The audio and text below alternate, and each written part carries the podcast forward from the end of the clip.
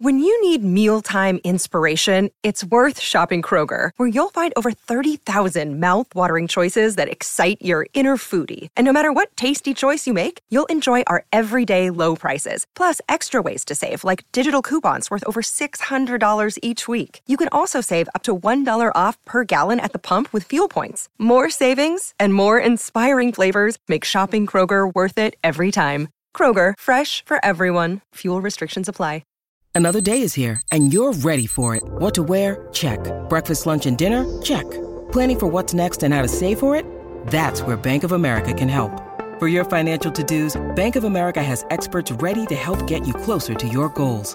Get started at one of our local financial centers or 24-7 in our mobile banking app. Find a location near you at bankofamerica.com slash talk to us. What would you like the power to do? Mobile banking requires downloading the app and is only available for select devices. Message and data rates may apply. Bank of America and a member FDIC.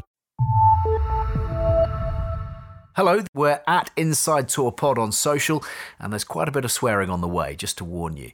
Not too many phones around in 1997, but there were cameras. Inside the Tour, the full story of the British and Irish Lions in South Africa. I always remember our first meeting. So we arrived on the Sunday. On the Monday morning, in the corner of the room, there was a tripod and a camera, and we were being filmed.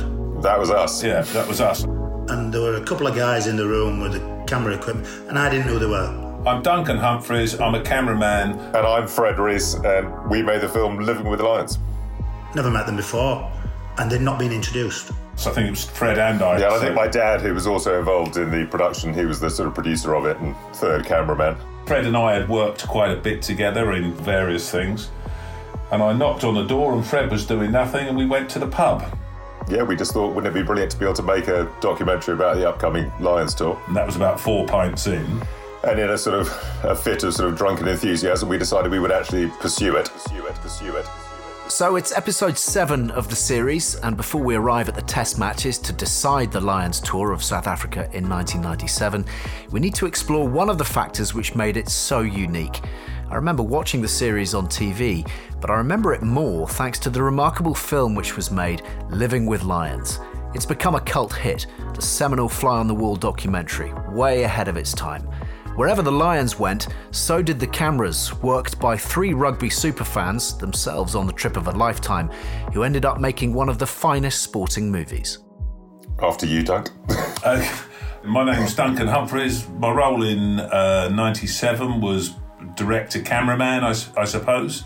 Fred and I worked the, in, in exactly the same roles and capacities throughout it. We were also the originators of the idea in a drunken stupor. yeah, so hi, I'm Fred Rees. I was the co director with Duncan on Living with Lions. I was also one of the cameramen, and I was responsible for editing the whole thing and putting it all together, which was quite a challenge. I'd been doing a lot of um, small commercials, anything with a telephone number on it. I was, I was doing these commercials, and they were driving me mad because it was, it was they were fairly soul destroying. Let's put it like that because of the price point and everything, you always did your what was called the telecine, where you put the film onto tape in early in the morning, and it meant that by eleven o'clock you were done and dusted. Fred had a, an office at the time in uh, Richmond Mews, wasn't it? Uh, Portland, was it? Portland Mews in Portland, Soho, yeah. Portland Mews. That's right. And I knocked on the door, and Fred was doing nothing, and we went to the pub. I was complaining about bitterly about my. Um, you know, the lack of, shall we say, sort of satisfaction in what I, I was doing. And Fred says, Well, what the bloody hell are you going to do about it then? And I said, Well, I don't know, why don't you go and make a film about the lions?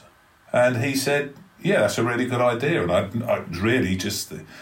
And so we started looking at it, didn't we? Is that basic? That's basically what I remember. Yeah, yeah, well, yeah, that's pretty much it. I think that you know Duncan and I used to meet up fairly regularly and, and go down the pub and talk about rugby endlessly We'd just sit there drinking beer, talking about rugby and films and things. And yeah, this sort of idea came up after a dunk says about four pints. And um, yeah, so the following day, I think after that session in the pub, Dunk got on the phone and phoned up Frank Cotton. Fran Cotton, I was the manager of the 1997 British and Irish Lions. And then it sort of transpired that Fran was, you know, they were kind of thinking about doing something along those lines, and they hadn't quite worked out what. And that was kind of how it began, really. Yeah, um, I think it had been done once before, but um, not very well. And I've got to say, I was extremely nervous about giving it the green light because uh, you're never quite sure how this is going to come out.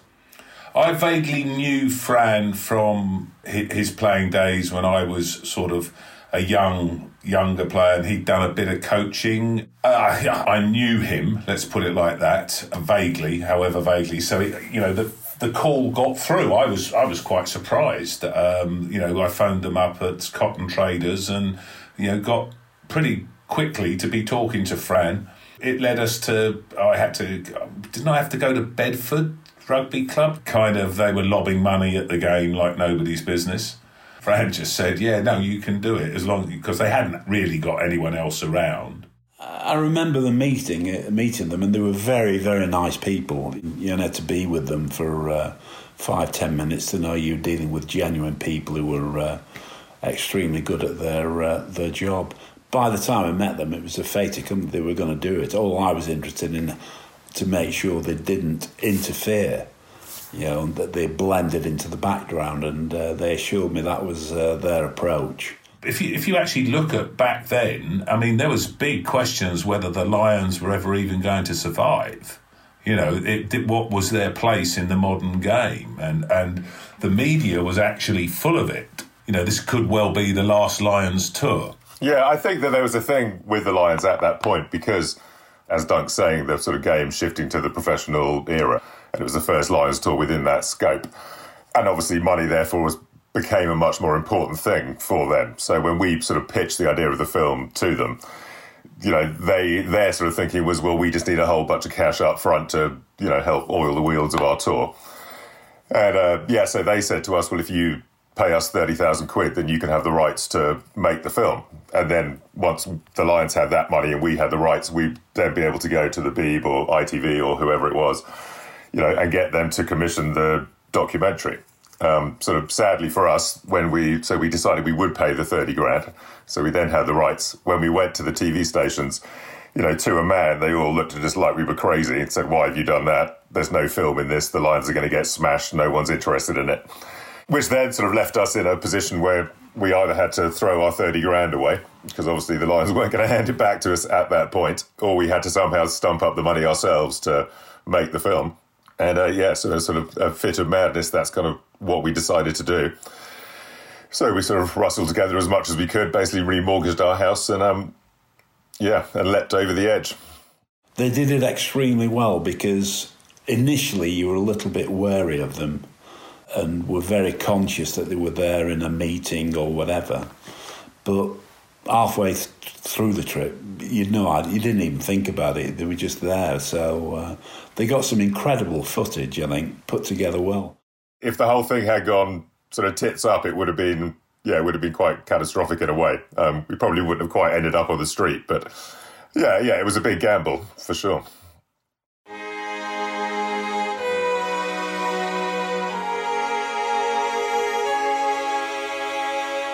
Then we ended up going down to um, Weybridge, where, where they were based, before flying out.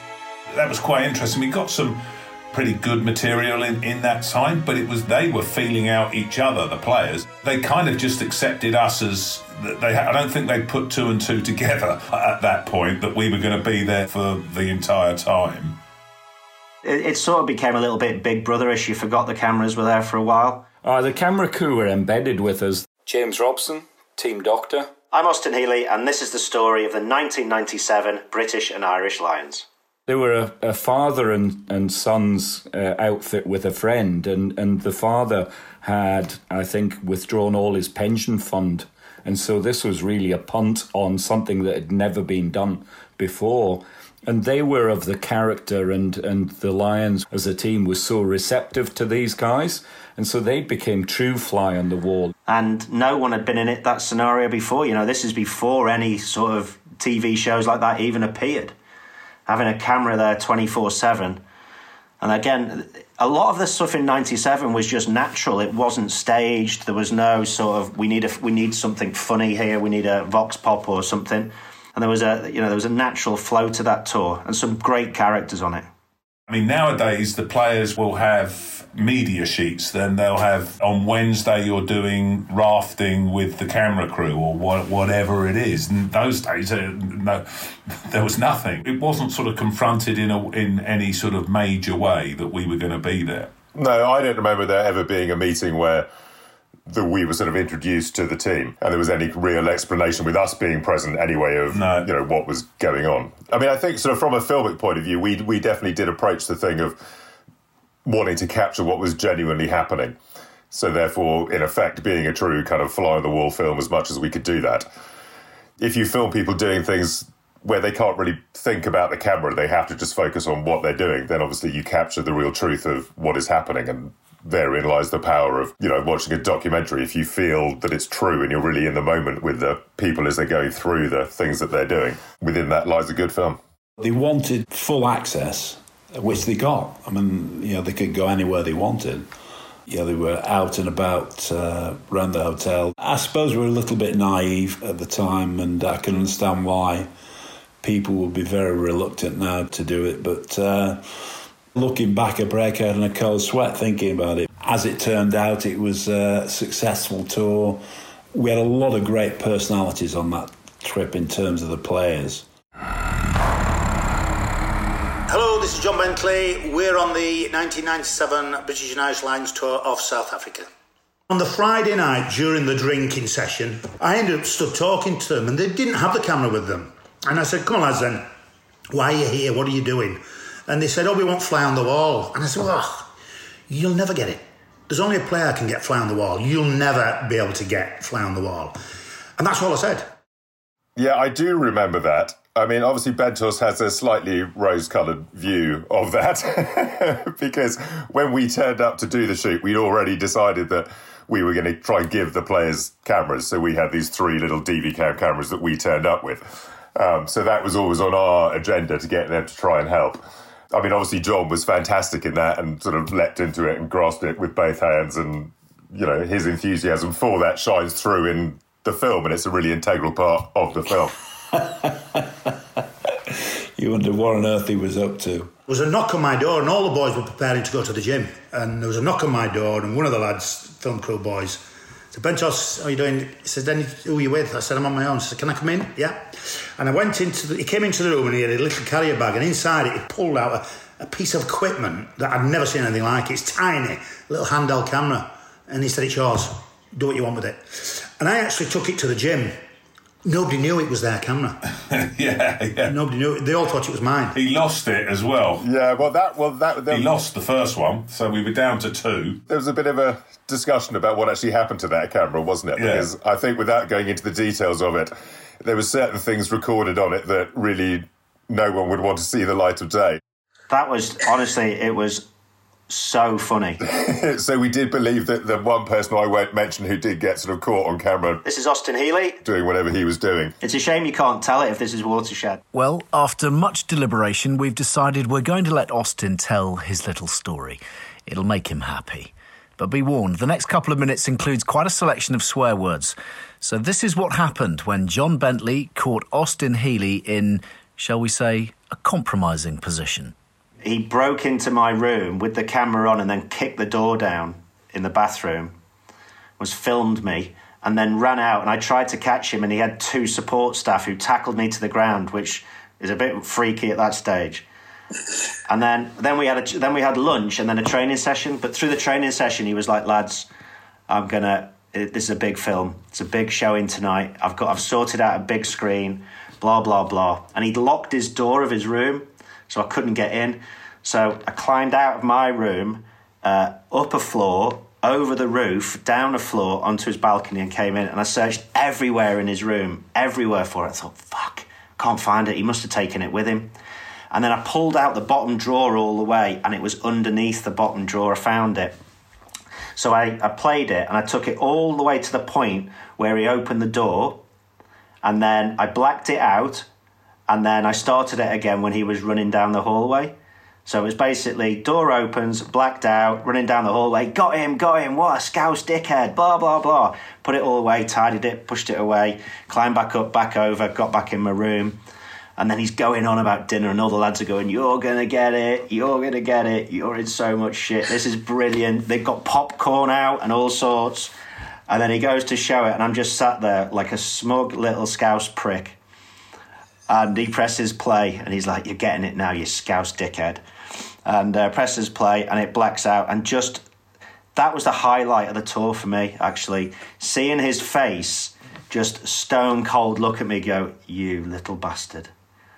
And that that for me cemented our friendship forever. It was very very funny. I love that bit. That that definitely my highlight of the tour. I think i think we'll cut this off at that point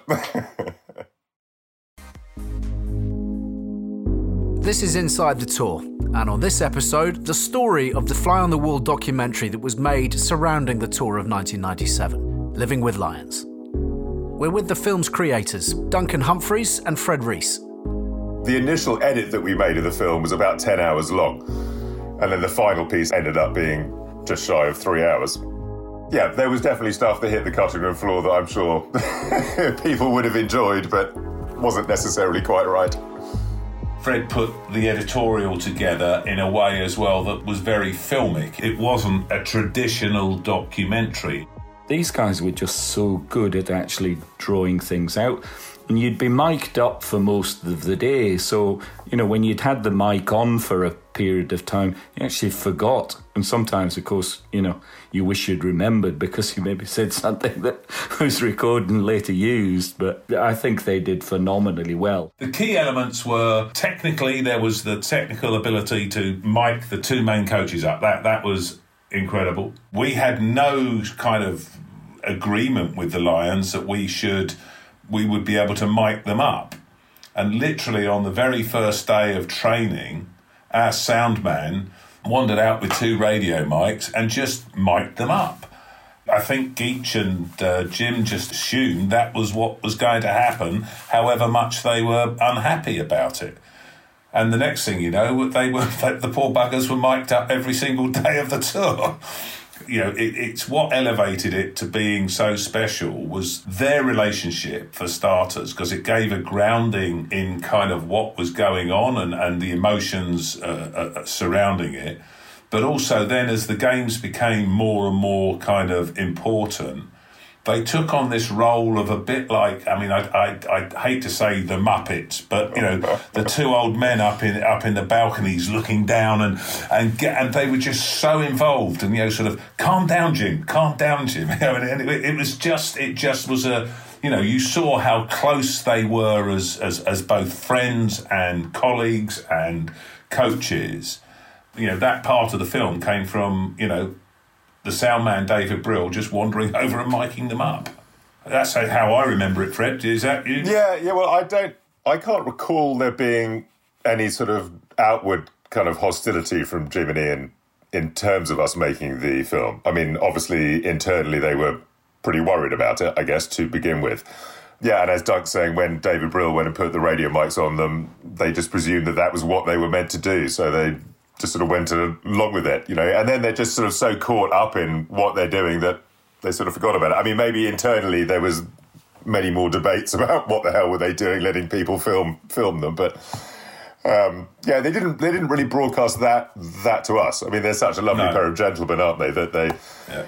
you know, they they were they were always very kind to us. And I think, in a way, the whole radio waking them up every morning became sort of part of their ritual for well, the, sort of beginning their training yeah. sessions and their meetings and things. Jim used to mic himself up by the end of it. I mean, yeah, in the end, know, David would just give him the microphone, and, and Jim would mic himself up. But you know, it, it's. Um, I think there was only one instance where it was where the the um, who was the the Welsh hooker at the time, the blonde Barry Williams. Barry Williams and Mark was it Mark Regan had a little kick off. Oh uh, yeah, I remember. It that. was then that it was the only time where kind of you see Jim react to the the camera was right there. He knew he was microphoned. We got it pretty clearly what was being said between the two gentlemen. And you know, Jim, you saw Jim go. Look, there's cameras around. You can't do that. And that was the only mention of in the whole time of of cameras being there. On the very first match of the tour, Jason Leonard was captain for that first game at East London. Jason asked us to leave the changing room before he gave his team speech. The film crew were in the changing room, and Jason told them to get out. I can understand from Jason, the player's point of view. You know, you're uh, getting yourself ready for a game. You don't want anybody poking a uh, camera in your face. In the sanctuary, the inner sanctum. And I think we felt pretty strongly that, you know, if you're out for one, you're out for them all. And without being in those, you you haven't got a film, basically. They made a decision to go ap- approach Fran and if they don't get in the first changing room, there would no chance. They wouldn't, they wouldn't go in any of the changing rooms. So it was important they had to get back in. And so I went and spoke to, uh, well, we went and spoke to Fran, who just backed us 100%. I didn't realise that the players had kicked them out of the dressing room. What did they say? Did I, did they actually take them back in the dressing room? Is that what they're saying? I don't. This isn't part of the deal. Blah blah blah blah blah. It was only Tim Rodber who kind of kicked us out the changing room, so I filmed the door instead. Fran went in, had a quiet word with Jason, let them back in. From then on, they were in every changing room, and you never knew they were there. In fairness, they actually did it ex- very discreetly. You know, you wouldn't you wouldn't have known they were in the dressing room, quite honestly. Up until that point, you know, the unless you were a rugby player of that kind of level, no one no one had ever seen what it was like inside that environment. You know, and when Dunk was the one who the camera first sort of went in to film that first dressing room, and I remember Jason saying to him, you know, we'll come in for a minute and you know, if I don't want you there, I'll give you a look, and you'll know the look. and at that point, you you need to leave. After that, some of the footage they got of uh, dressing room incidents and Woody firing off of, I was saying a few expletives. I would say a lot of expletives. Well, I tell you, there's a couple of things that I love the, the way these things get kind of change around after a while. I'm Keith Wood. I was the Lions hooker in 1997. I had uh, 34 F bombs in 30 seconds, and they cut it down to 17. And actually, that's the one that's in there. The reality is, it's twice as many. And I know that Guscott was just wetting himself in the background, saying, My God, he's a looper. There's a bit in that where basically Woody manages to sort of drop 13 F bombs in about 10 seconds. And we sort of listened to this and we thought, wow, this is actually, this is so much swearing that, you know, how's this going to go down? So we phoned Woody up and we sort of said, look, Keith, we, you know, we've got this scene. It's really brilliant, but, you know, we'll just play it to you. So we played it to him and he, and he spoke, bloody hell, well, maybe you should take out a few of those swear, those swear words because I might have to open a supermarket at some point and it might not help. so, so using the magic of editing, we managed to chop half of them out. And then we phoned him up and we played it to him and he listened to it and he said, "Oh no, that doesn't sound right. You better just throw them yeah. all back in again." So uh, he he was one of the he, he was one of the ones that was was always there for a, a, a chat and you know yeah, uh, he was. and he, you know he, he, was very open and but he did when he got when he got into when he got his game face on um, it, the the the f bombs did did fly. Let's put it like that. I mean, it's quite interesting when it comes to swearing because if you cut the swear words out, the thing is still just about as powerful as it would be with the swear words in a funny way. It sort of shows when you edit that kind of stuff how pointless swearing can be. But yeah, I think it was sort of Woody's use of words around his swearing. You know, because he was always about it's our day and we make it and we'll take the pain and we'll take the plaudits at the at the end of it and it's our greatest moment and you know that kind of stuff was was truly inspiring. The guys that did that video, you you, you didn't know they were there. They were so. Um, inconspicuous. They would sit in the corner of the room with a, a, longer lens. You would barely know that they were there. We didn't really. No, nobody had any clue that any of this thing was going to happen, really. Anyway, we knew we'd somebody around with us, but we didn't quite know what it was going to be. I got as much a shock as anybody else that I was relatively prominent in it because I just, like, they never asked, they didn't ask one question. There was 173 hours of footage. They didn't ask one question. You know, so that's pretty impressive. They became like part of the team, really, because they got all the Lions kit and what have you, and that had been done on purpose to, to, to have them blend with us. They actually became part of the team. You know, they, became good mates. I, I really enjoyed their company and what have you, but they were very discreet with the filming.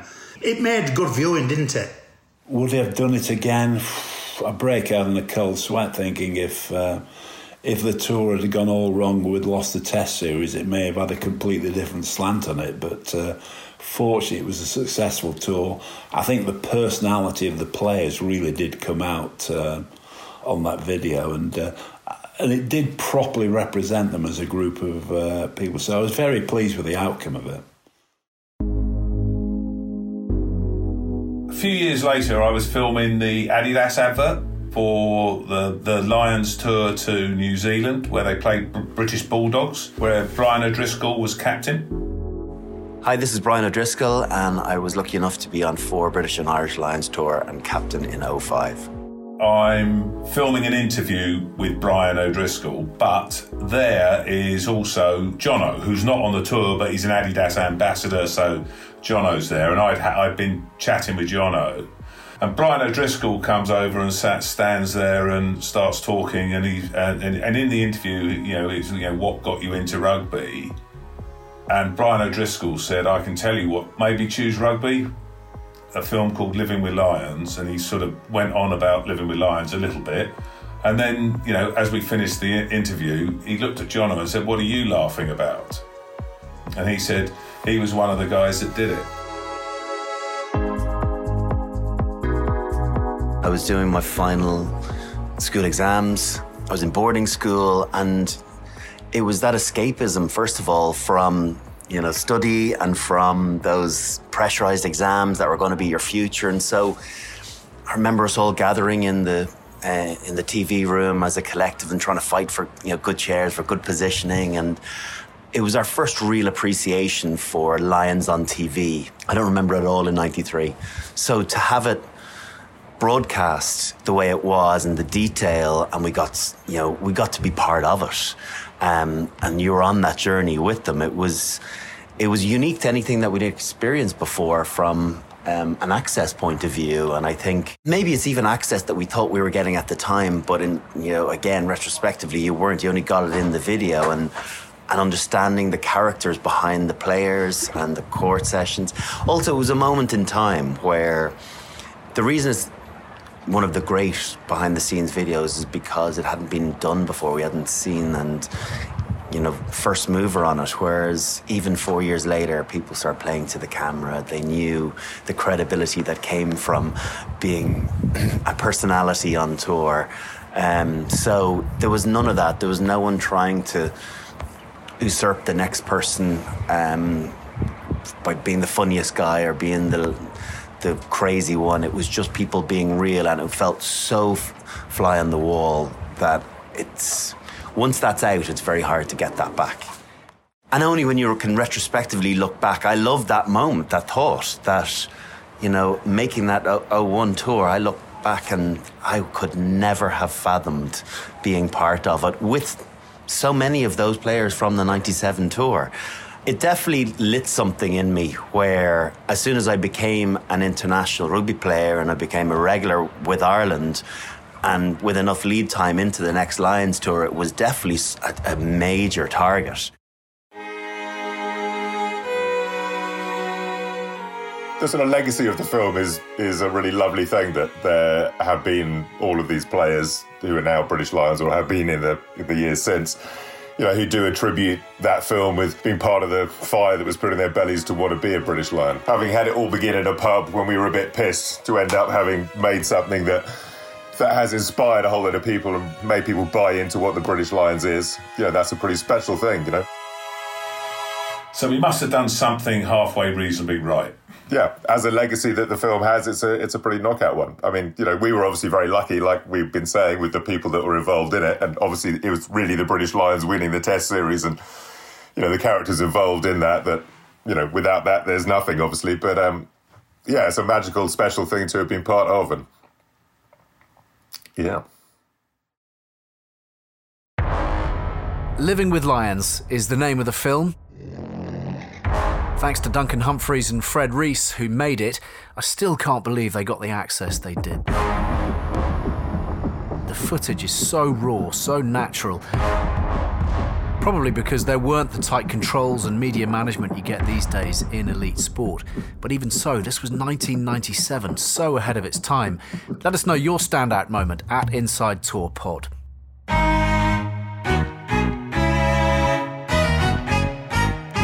So the Lions have been on tour in South Africa for over a month by the time they touched down in Cape Town for the first test match. I'm, I'm, strolling in. It's not like I'm sprinting into the corner and just dotting it down. It was proper Moses in the parting of the sea. I mean, it was insane, really. The full story of that extraordinary contest at Newlands is dissected in episode 8. That dummy that he threw is possibly the best dummy ever thrown by any rugby player in the history of the game. You don't believe anything until the final whistle goes. I was doubting everything at that stage. You know, you just you want to hear the whistle blown twice, almost just to make sure the game is over. This is a 94-19 production for Audi.